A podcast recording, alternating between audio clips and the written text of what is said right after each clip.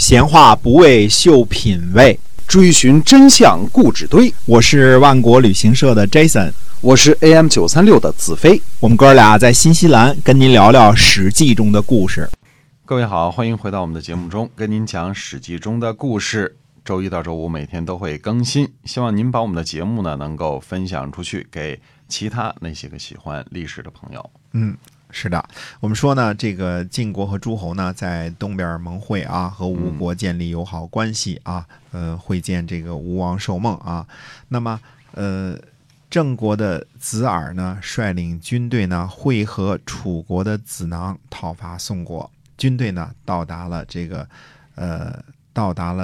资物这个地方。那么资物呢位于今天的河南鹿邑以南。公元前563年的夏天呢6月14，楚郑联军呢包围了宋国的都城晋国都城的北门，进攻这个都城的北门啊。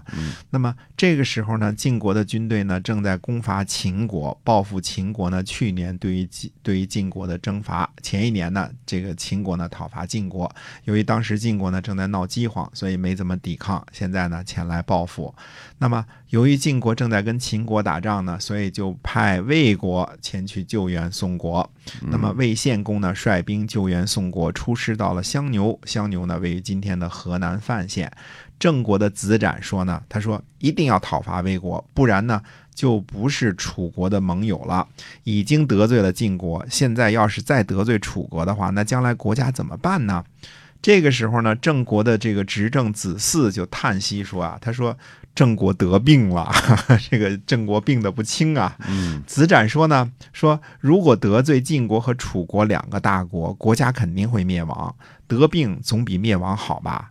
诸位大夫呢深以为然，所以郑国的这个黄耳呀就率兵侵伐魏国，奉的是楚国的命令。因为这个郑国并不是那么牛的一个大国，东征西讨，整天这个出兵啊，现在连魏国也打了，对吧？魏国原来是没有什么直接冲突，原来是跟宋国有冲突嘛。现在南打宋国，北打魏国，那这个事情大家这个子嗣觉得这事儿不太吉祥啊。但是为了听从楚国的命令呢，也不得不去征伐魏国。魏国的孙文子呢就占卜是否追击郑国的军队。这个占卜的结果呢是追击是有利的。这个当时的这个穆姜啊，这个现在这个算夫人太后级的了啊，还说呢，说这个占卜有利呢，那么就迅速去出击好了。于是呢，魏国呢就派兵去追击郑国。孙文子的儿子呢叫孙蒯，在犬丘呢抓获了郑国的黄耳，黄耳应该是好像是黄须的儿子啊。那么抓获了郑国的这个大臣黄耳，郑国的子耳呢，又率领着军队呢，去侵犯鲁国西部的边境。郑国病的是不轻啊，又去东边去打鲁国了。回师的路上呢，包围了宋国的萧。萧呢，位于今天安徽的萧县啊，又包围了萧。莒国呢，趁着诸侯之间有战争呢，这个那边晋国跟秦国打啊，这边郑国跟所有人打。莒国呢，趁机出兵呢，侵伐鲁国的东部边境。所以这个有点混战的这个局面啊。这个郑国呢其实这次还是挺牛的。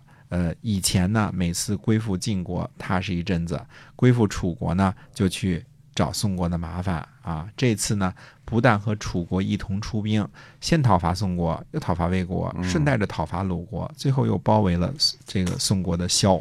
他这搂草打兔子，打了不少国家。真挺厉害这次啊。